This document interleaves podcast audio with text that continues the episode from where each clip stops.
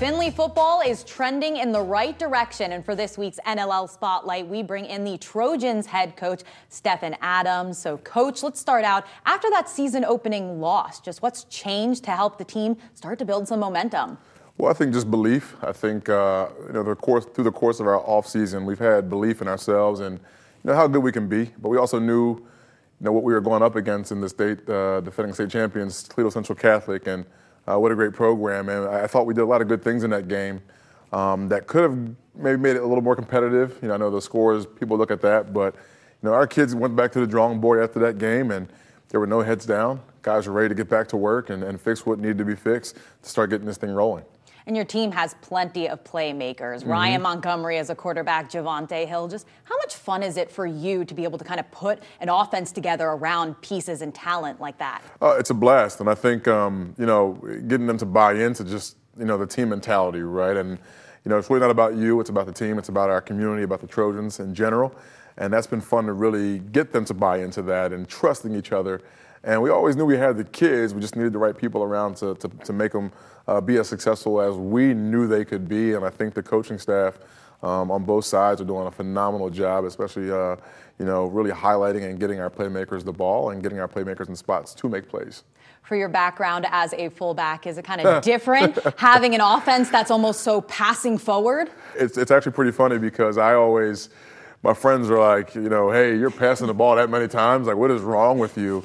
you know, who are you? You know, I've gotten a lot of those questions about basically what are you doing passing the ball that much? But what it, what it comes down to is you as a coach, it's our job to identify, you know, what we have in our program. And, you know, when I look at the skill set and the makeup of our community and our kids, we got a lot of playmakers on the outside. So it's my job to let them be them and uh, tailor our offense and our defense to, to their skill set. So we're doing exactly that, and it's it's going well the last couple games. One phrase I see associated with you the most is all in. Yeah. What does that mean to you? I was always taught, you know, whenever you decide to, to dive into something, whether that was, uh, you know, instruments, and I was a big music family coming and growing up in the church, uh, whether it was growing up in the church and what we do, like whatever you're doing, you got to give your all to that, right? You got to be so present in the moment that you're able to give every ounce of energy that you have, and it's just always stuck with me. So if it's something as simple as playing Uno, I'm all in. Like we're, we're, I, got, to win this thing, and that's just the mindset that was built. But it's also just really eh, being yourself,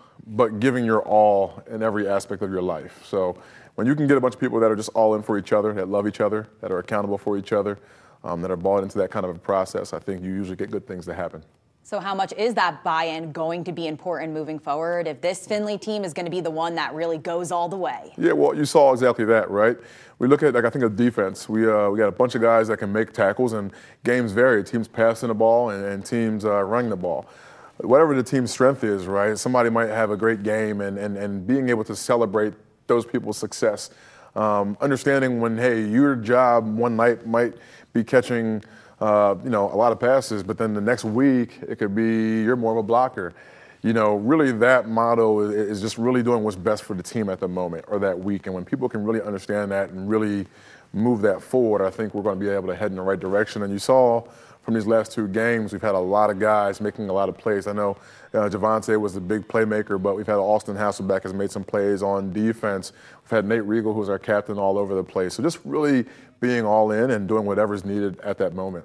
Can't wait to see how everyone's able to step up each week and what the Trojans can do the rest of the season. So thanks so much for joining me today. Thank you. Coach. I appreciate it.